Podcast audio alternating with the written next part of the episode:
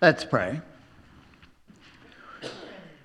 Heavenly Father, send your Son, Jesus, into our lives to be our King, to rescue us from the dangers, the difficulties, the struggles, the forces of life that are against us.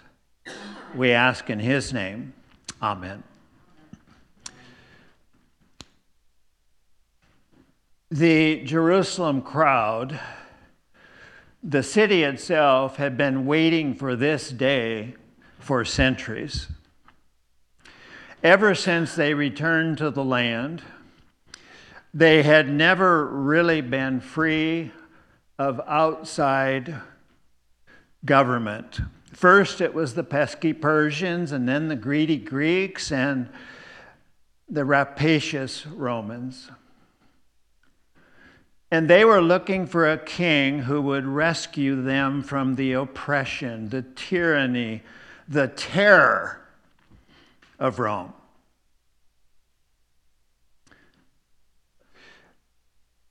You need to realize that we too need a king who will rescue us from the forces and, and foes, F O E S, of our lives that are against us, that control us. So, the first thing I want you to notice about this text is that Jesus is the kind of king that we need. Biblical scholars and students puzzled over that text from Zechariah 9 how could a king who would come humble and mounted on a donkey's coat, how could he eradicate the Romans, get them out, and free the people from their callous cruelty? They were looking for a military Messiah, someone riding into town on a war horse they were looking for somebody who could defeat political powers and unjust situations. Jesus rides on a donkey, humble, lowly, as if to say to the people, Now look, if I came and got you out from under the boot of the Romans, that really wouldn't solve much, would it? Let's talk about your real enemies. The things that stand against you, the things that diminish you.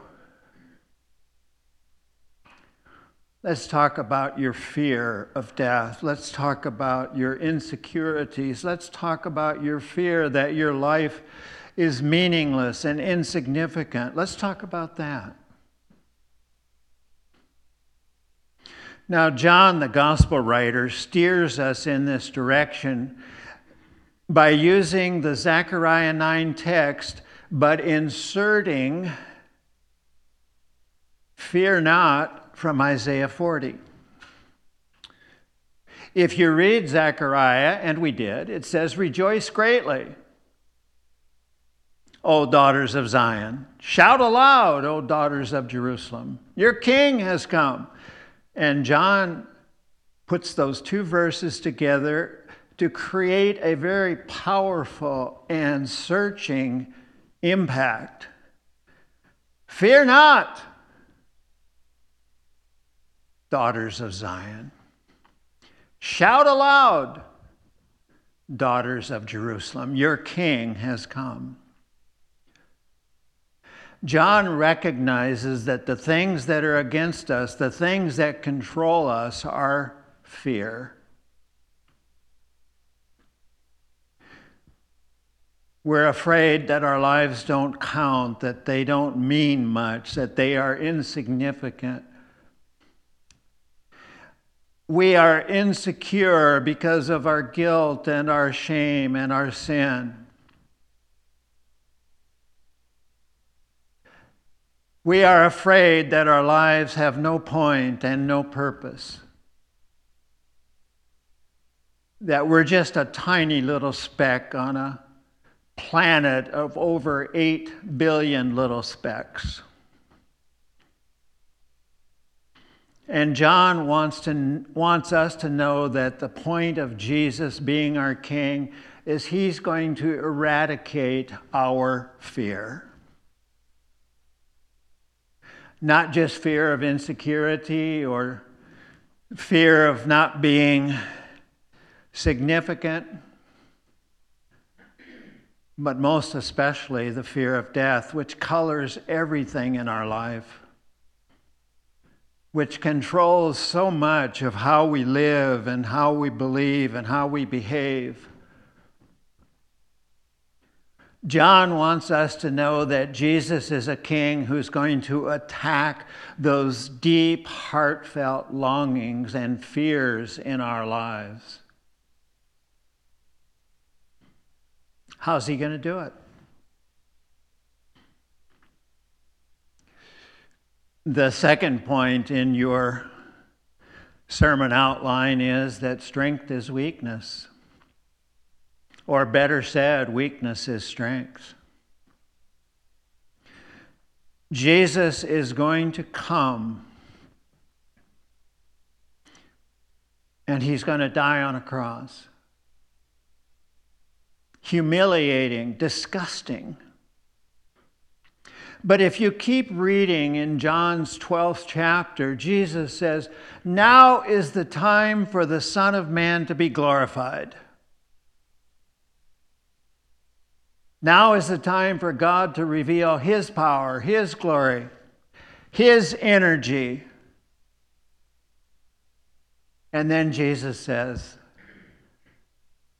just like a grain of wheat falls to the ground and dies,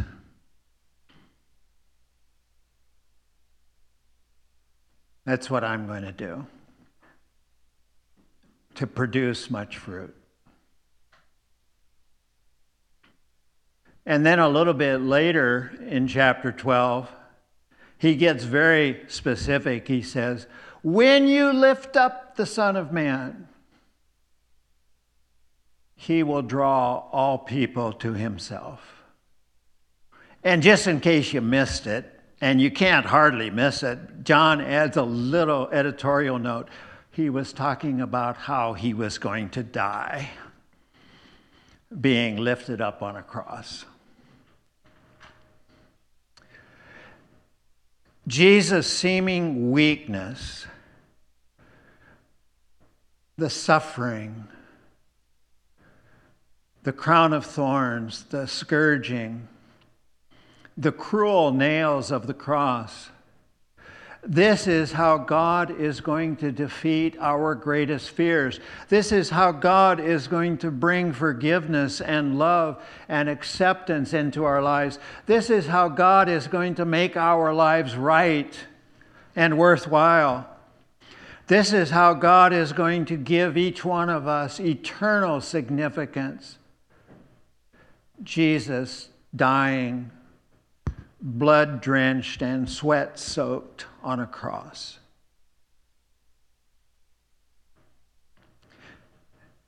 Now, if that's true for Jesus, might it also be true for us?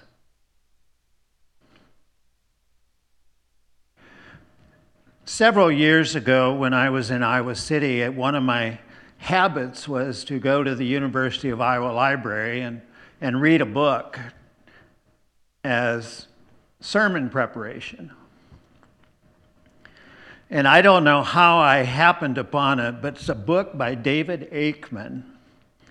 And the title of the book was Hope, the Heart's Great Quest.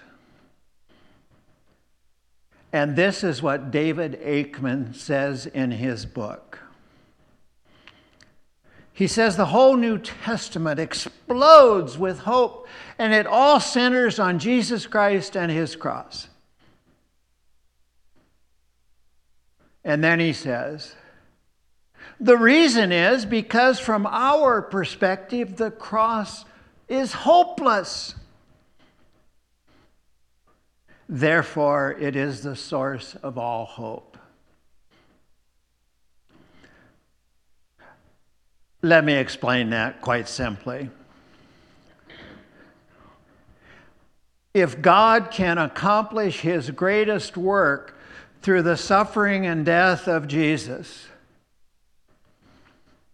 when it all seems to have gone off track, when it all seems to be hopeless. You remember in Luke 24, the two Emmaus disciples, we had hoped he was going to redeem Israel. They had lost their hope because of the cross. But Aikman says if God can do his best work at the cross, imagine what he can do in your life when you're hurting, when it's difficult, when you're suffering. God does his best work at the cross, and he can do his best work in my life when I have no hope, when I've come to the end of my rope. I'm going to add a third part to the message that's not in your outline because you've been so attentive and you're such good looking folk. The question is often asked amongst Christians, pastors especially, what does it mean for Jesus to be my king? When he has defeated all of my fears, my insecurities, my dread of death. What does it mean right now for him to be my king? Well, the answer that comes back from the majority of Christian folk is what it means to obey him. He's your Lord, he's your king, so obedience. I want to take you to the explanation of the second article in Luther's Small Catechism and show you there's a huge, huge difference between the majority view and the scriptural view. It goes something like this I believe that Jesus Christ, true God, begotten of the Father, and also true man, born of the Virgin Mary, is my Lord, my King. And now Luther is going to define what it means for Jesus to be my king. Who has redeemed me, a lost and condemned creature, not with gold or silver, but with his holy, precious blood, innocent suffering, and death. He's your king because he's defeated those forces and those foes that you can't handle.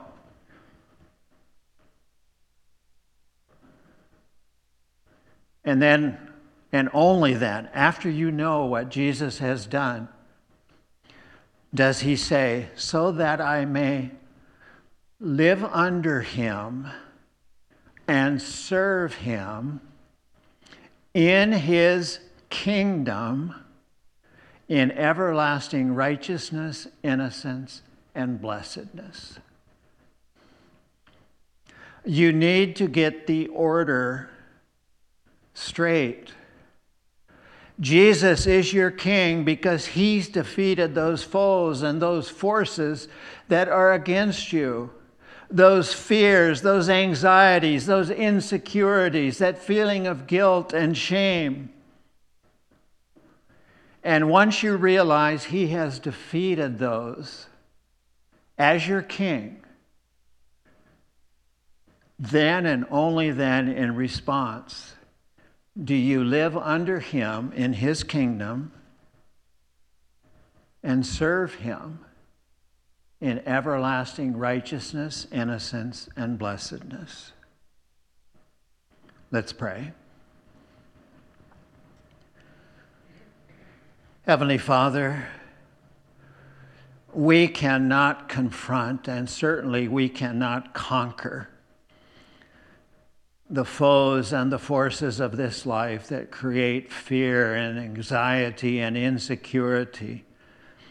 Give us feelings of guilt and shame. But Jesus has conquered them for us. Help us to live in that reality so that we might serve you by loving and caring about and serving others. We ask in Jesus' name. Amen.